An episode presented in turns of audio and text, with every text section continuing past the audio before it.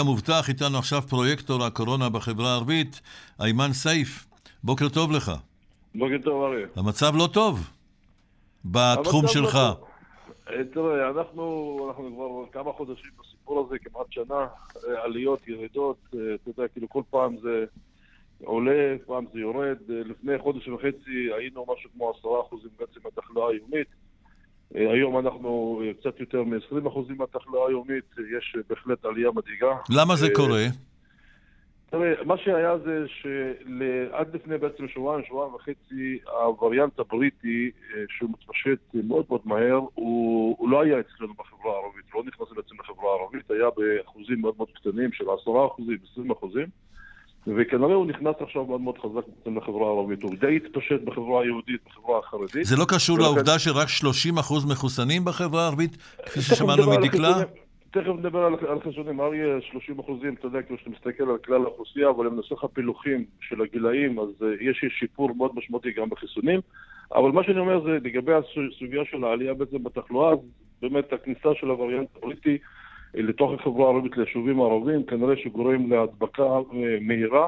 ולהתפרצות בעצם של המחלה ביישובים שלנו, ולכן גם אנחנו רואים שיש הרבה יישובים ערבים שהם גם כן בצבע אדום היום, לצערי. גם הערים הגדולות, נצרת, אום אל-פחם, רהט. נכון, נכון, נכון, נכון, ולכן אנחנו באמת אה, אה, עובדים על הנושא הזה של, אתה יודע, כאילו גם להמשיך לעשות בדיקות וגם כן לשמור על ההנחיות של משרד הבריאות ולא לחשוב שהמגיפה בעצם הסתיימה, במיוחד בוודאי לא אצלנו. עכשיו, לגבי הסוגיה של החיסונים, אריה, כן. תראה, יש, יש שיפור מאוד מאוד משמעותי, אני חייב להגיד, כאילו, בחברה הערבית. אנחנו בגילאים, נגיד, של, של נגיד 50 ומעלה, הגענו למשהו כמו בעצם 70 אחוזים מהאוכלוסייה הזאת בעצם התחסנה, ואם. אז הבעיה עם הצעירים? אז אנחנו עכשיו צריכים להתמקד בשני דברים, גם בצעירים, בקבוצה של הצעירים, וגם באוכלוסייה הבדואית בדרום, שהיא פחות מתחסנת, וגם באוכלוסייה של מזרח ירושלים. תזכור, אני, גם האוכלוסייה של מזרח ירושלים יש לה אתגרים משלה, וגם האוכלוסייה הבדואית בעצם בדרום.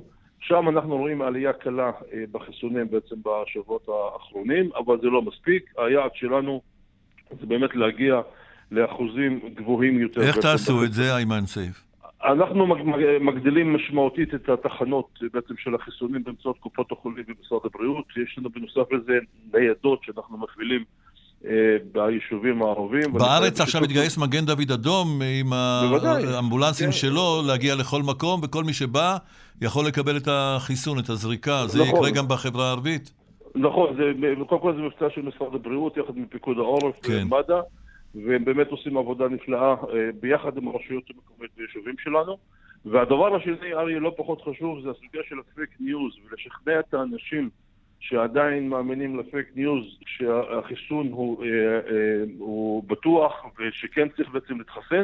ופה אנחנו באמת נעזרים בצוותים הרפואיים המדהימים שיש לנו בחברה הערבית, לשכנע את האנשים ולהביא אותם להתחסן. אריה, אני אופטימי שהחיסון בחברה הערבית יעלה, שיעורי המתחסנים יעלו, שתדע לך שהחברה הערבית היא מהאחוזים הכי גבוהים אה, של, של אנשים שמתחסנים בשפעת למשל, יותר אפילו לדעתי מהחברה היהודית. כן, יופי. אז לכן אין לנו בעיה עם הנושא של החיסונים, ייקח קצת זמן, אה, כמה שבוע, שבועיים, אנחנו נראה עלייה משמעותית בחיסונים בחברה הערבית, ואני מאוד מקווה שגם... אינשאללה. נראה ירידה תגיד, אבל עוד בתחלואה. מעט הרמדאן, ומקדם ההדבקה עכשיו הרבה יותר גדול מאחד בחברה הערבית. מה נכון, יקרה ברמדאן?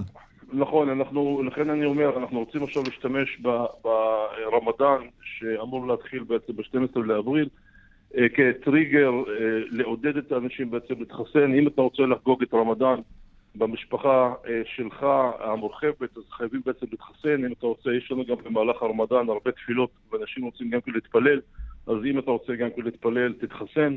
אה, אנחנו רוצים להשתמש בזה באמת כטריגר, אה, אתה יודע, כאילו לעודד את האנשים. תמריץ, כן.